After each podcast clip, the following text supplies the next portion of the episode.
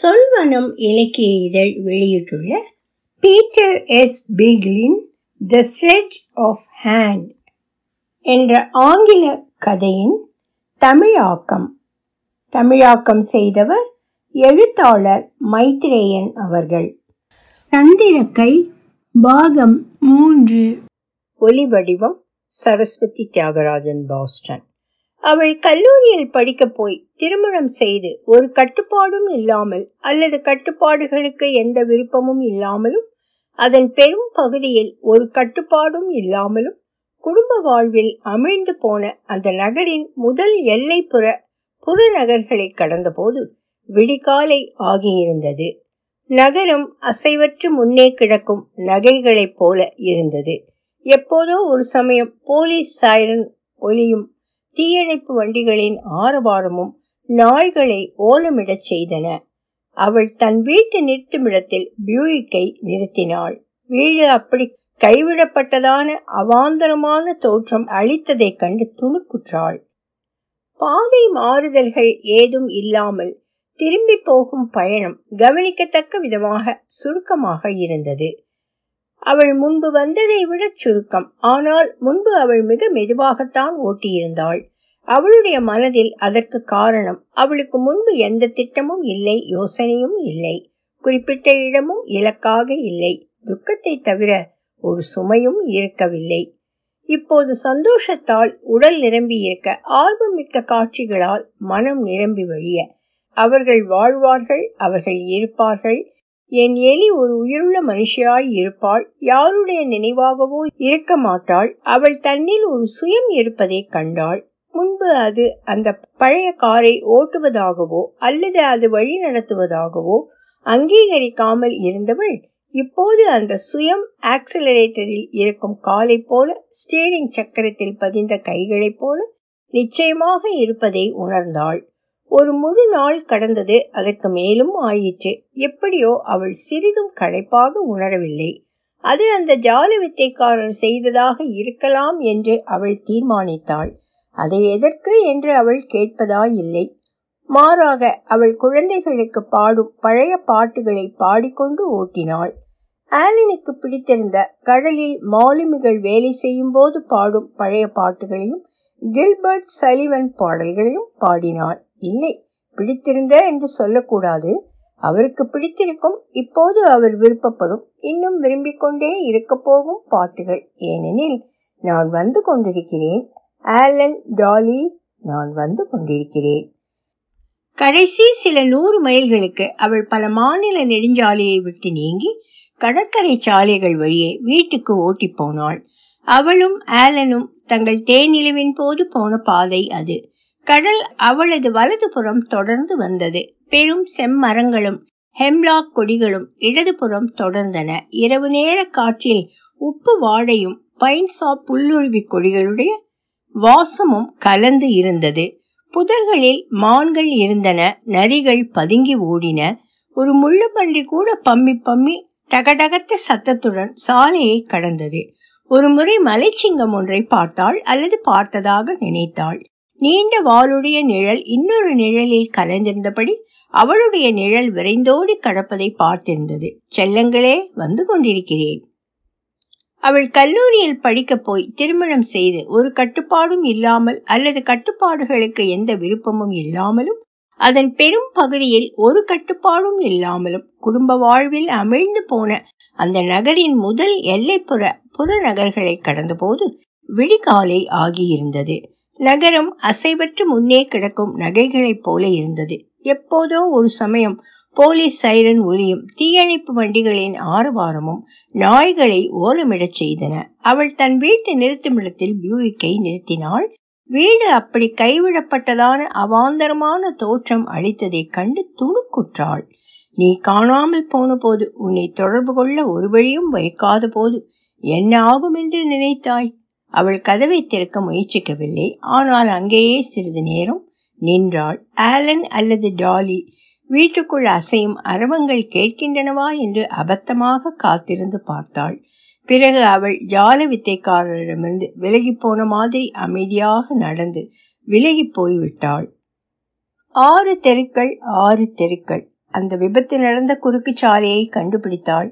நடைபாதையின் முனைக்கோணத்தில் நின்றபடி அங்கே தார் சாலையில் இருந்த கரையை அவளுடைய வாழ்க்கை முடிந்து போய் இந்த நிழலான மிச்சம் துவங்கிய இடத்தை பார்த்தாள். எதிரே குறுக்கு பாதையின் மறுபக்கம் சிறிய சமூக பூங்காவில் ஒளி பரவத் தொடங்கியது.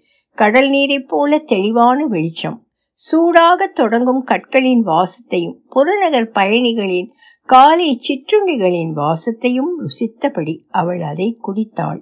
இனி ஒருபோதும் கிட்டாது எப்போதும் கிட்டாது அவள் நினைத்தாள்.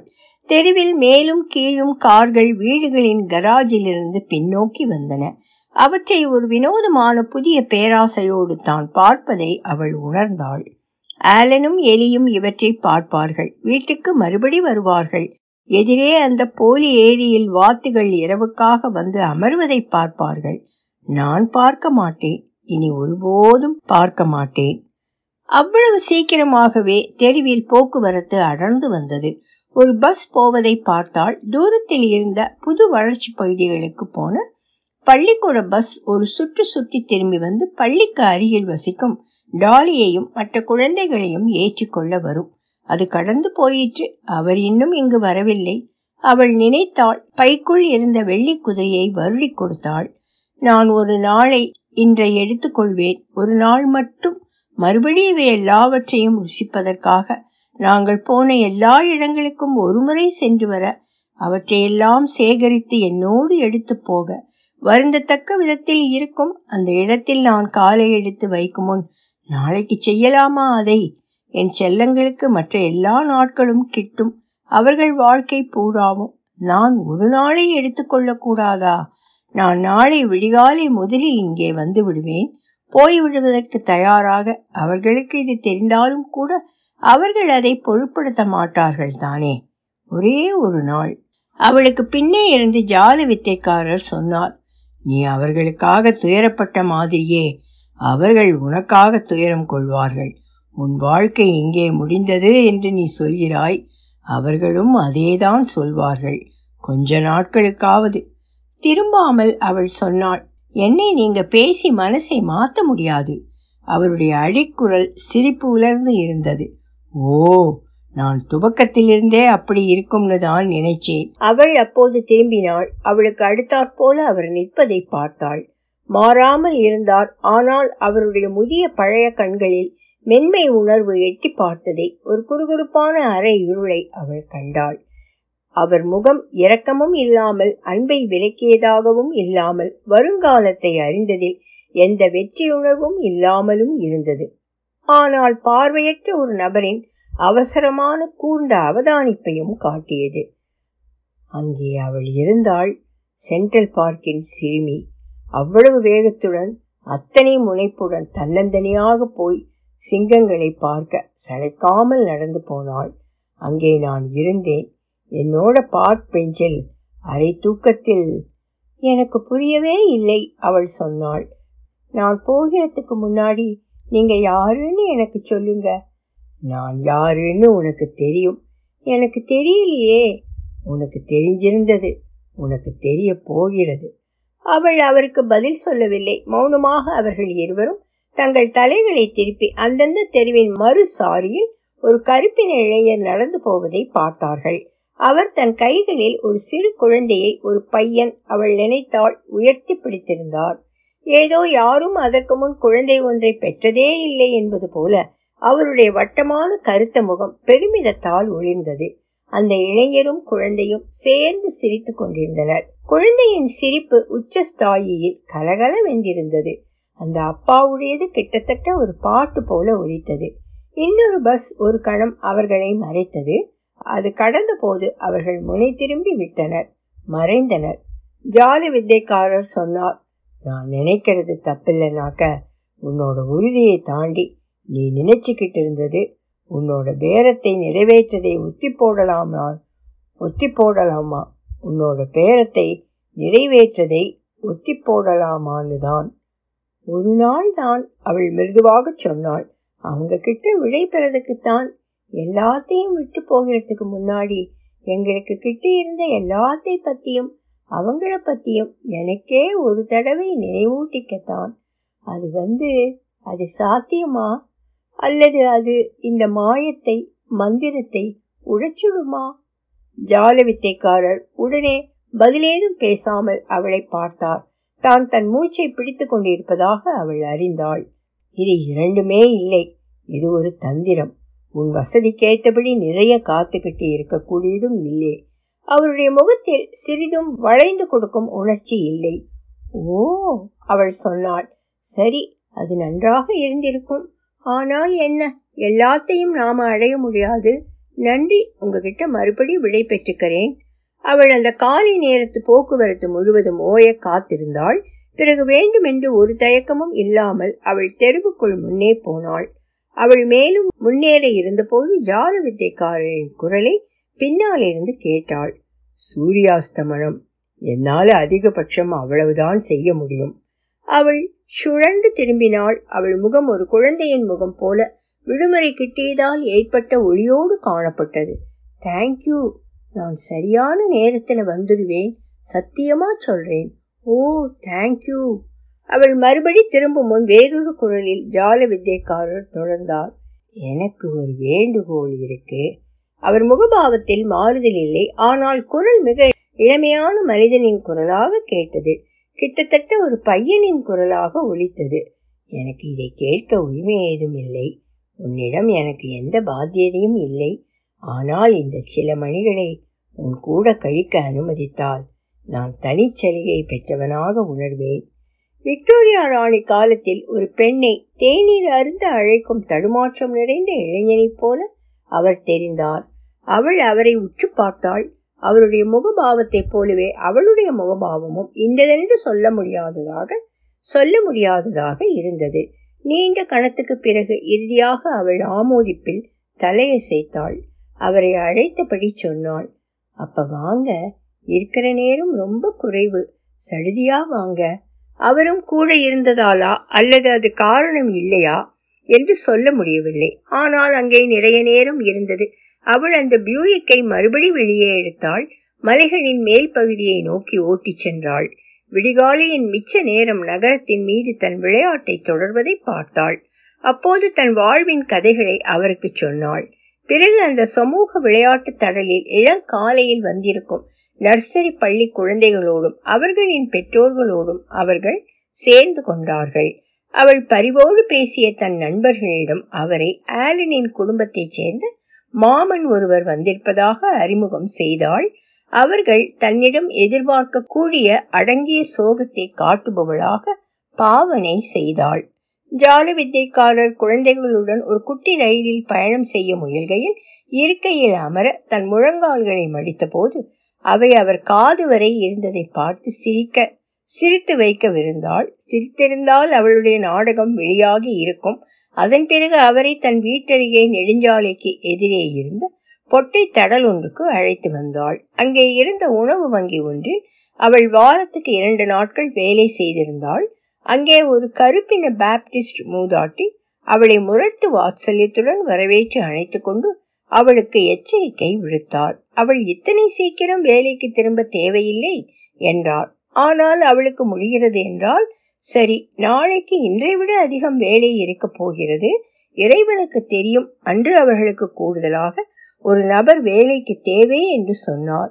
ஜால வித்தைக்காரர் அவளுடைய கண்களில் குற்ற உணர்வும் வருத்தமும் கலந்த ஒரு மின்வெட்டை பார்த்தார். ஆனால் வேறு யாரும் கவனிக்கவில்லை. அவள் தாமதம் செய்யாமல் வருவதாக உறுதி கொடுத்தாள். போதுமான நேரம் இருந்தது. அவர்கள் காரை ஓரிடத்தில் நிறுத்திவிட்டு வளைகுடாவை ஒரு பயண கப்பலில் கடந்தனர். ஆலனை அவள் முதலில் சந்தித்த ஒரு தீ தீவுக்கு போனால் அவர்கள் இருவரும் ஒரு முகாமுக்கு வற்புறுத்தி அழைத்து வரப்பட்டிருந்தனர். அதே தீவில் டாலி பிறந்த பின் அவளும் ஆலனும் டாலியும் ஒரு பிக்னிக்கு போயிருந்தனர். அங்கு ஆலன் அவர்களுடைய மகளுக்கு தண்ணீர் மீதிருந்த அச்சத்தை எப்படி போக்கினார்? அதற்காக அவளை தன் முதுகின் மீது நேராக அமர்ந்து அவள் இப்போது ஒரு டால்பனின் மீது சவாரி போவதாக எப்படி பாவனை செய்ய வைத்தார் என்பதையெல்லாம் அவரிடம் தான் தொடர்ந்து பேசிக்கொண்டே இருப்பதாக அவள் உணர்ந்தாள். அவள் இப்போது அதிசயமான நீச்சல்காரி ஆகிவிட்டாள். எலியை நீங்க இப்போ பார்க்கணும். அதாவது நீங்க பார்க்க போறீங்க. ஆனா எப்படியுமே நீங்க அவளை பார்க்க முடியும். நான் பார்க்க முடியாது. ஆனால் நீங்க பார்க்க விரும்பினால் அவளுடைய குரல் தேய்ந்து மிதந்து போனது. ஜால வித்தைக்காரர் பதில் சொல்லாமல் அவளது கையை தொட்டார். நாம கடிகாரத்தை கவனிக்கணும் அவள் சொன்னாள். என்னோட சாவை நான் தவற விட்டுட நான் விரும்பல. அது ஒரு ஜோக் என்று சொல்லப்பட்டது. ஆனால் அவள் சிரிக்கவில்லை. போதுமான நேரம் இருந்தது. அவளுடைய உஷார் தன்மை சூரிய அஸ்தமனத்துக்கு மிக முன்னாலேயே அவர்களை வீட்டுக்கு திரும்பி வர செய்தது. அதற்கு முன்பு அவள் குடும்பத்தின் அபிமான ஐஸ்கிரீம் கடையில் கோன் ஐஸ்கிரீம் வாங்க சென்றார்கள். காஃபி ஐஸ்கிரீம் அவளுக்கு இரண்டு ஸ்கூப் இனிமே என்ன போச்சு? பிறகு நிறைய யோசனைக்கு பிறகு ஸ்ட்ராபெரி ஐஸ்கிரீம் ஜாலி வித்தைக்காரருக்கு. வீட்டுடைய முன்கதவை அடைந்த போது அவர்கள் இன்னமும் அவற்றை சுவைத்து கொண்டிருந்தனர். கடவுளே நான் காஃபியை இழந்ததுக்கு வருந்து போறேன் என்றாள் அவள். கனவு காண்பவள் போல் இருந்தாள். பிறகு சிரித்தாள். ஆமாம் இல்லை. நான் வருந்த மாட்டேன் இல்லையா? இல்லை வருந்துவேனா? அதாவது நான் வருந்துவேனா இல்லையான்னு எனக்கு தெரிய போவதில்லை. என்ன சொன்னாலும். அவள் அருகில் இருந்த ஜால வித்தைக்காரரை துருவி நோக்கினாள். இதுக்கு முன்னாடி ஒரு ஐஸ்கிரீம் கோனை நீங்க சாப்பிட்டதே இல்லைதானே?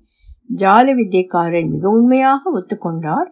அவருடைய கோன் ஐஸ்கிரீமை அவரிடமிருந்து வாங்கி கொண்டாள் அதன் ஓரங்களை கவனமாக நக்கினாள் அது எல்லா புறமும் சீராக ஆகும் வரை அப்படி செய்தாள் பிறகு அவரிடம் திருப்பி கொடுத்தாள். தன்னுடைய காகித கைக்குட்டையையும் கொடுத்தாள்.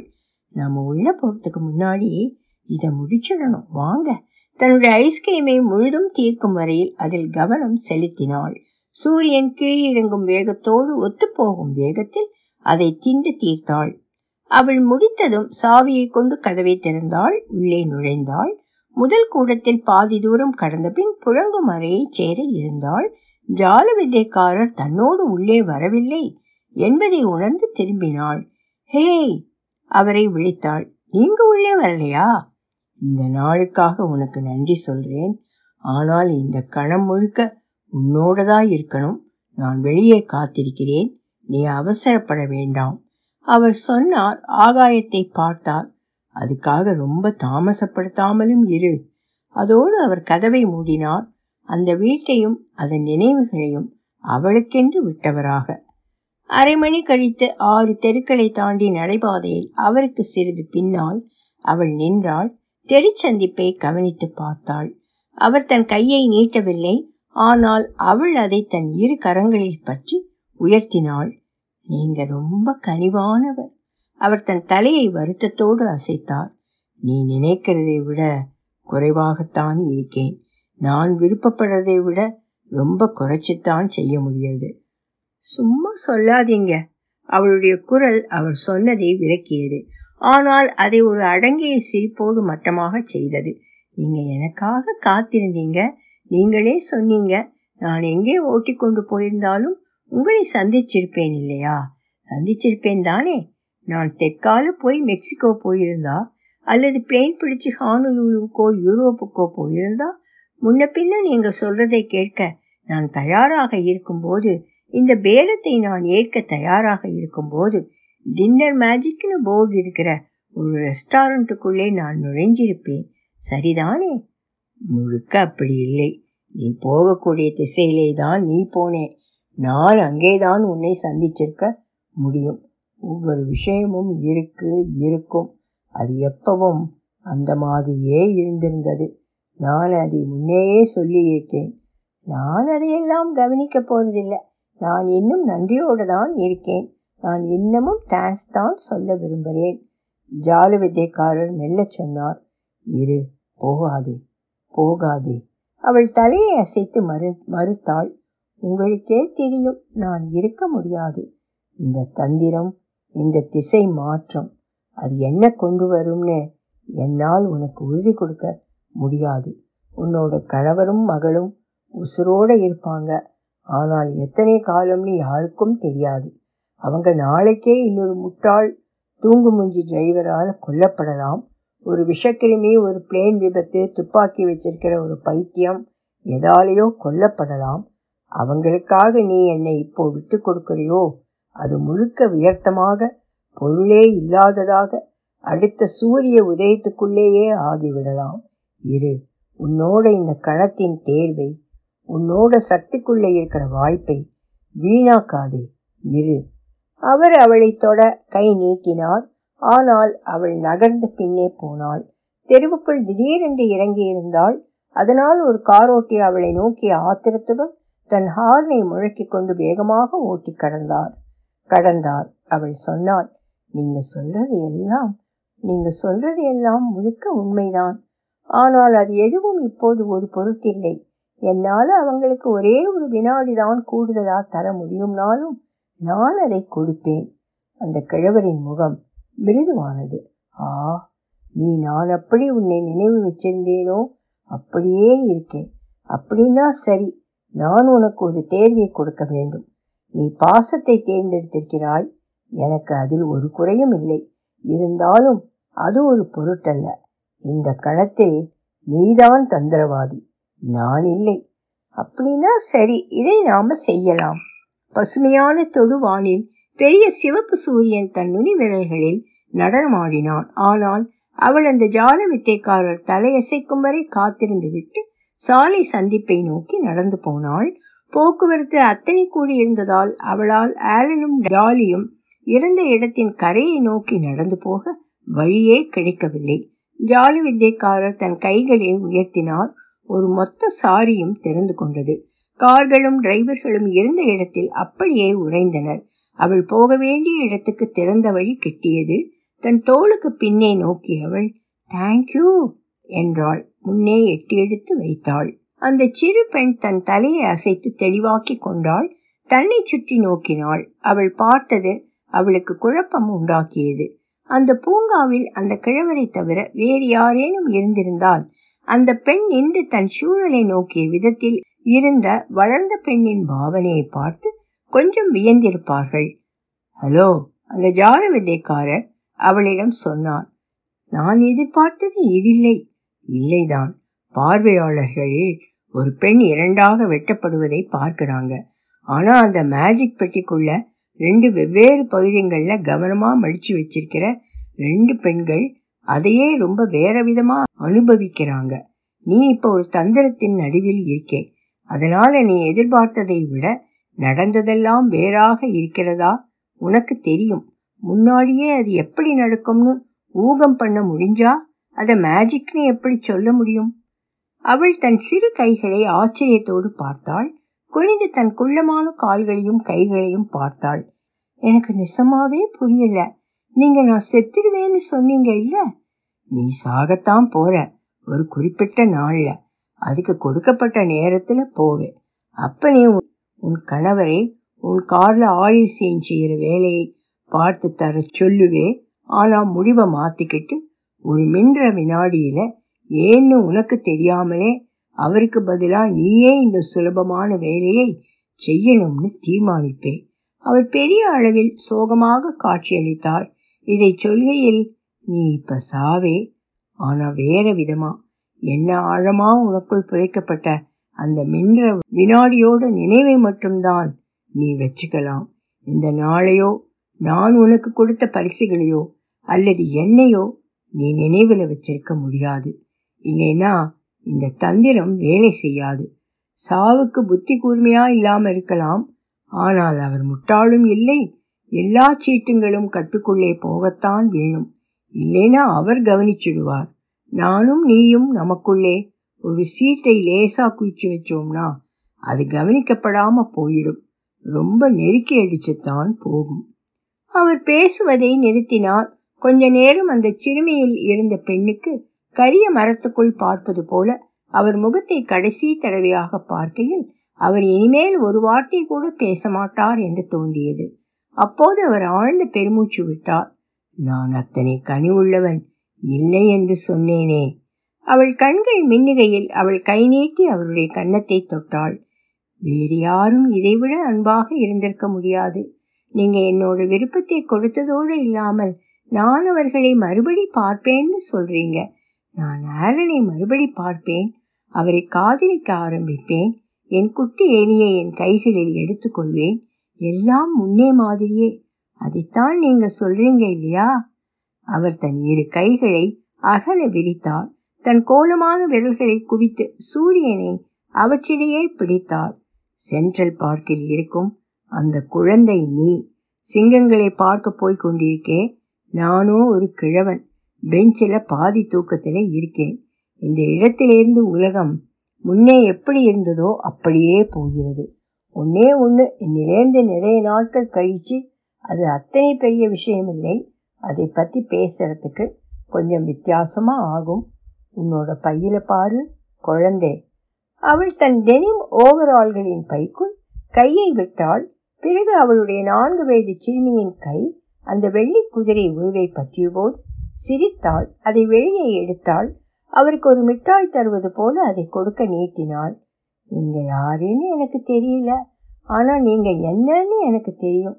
நீங்க ஏதோ ரொம்ப நல்ல விஷயம். உள்ளனர் என்றார் அவர்.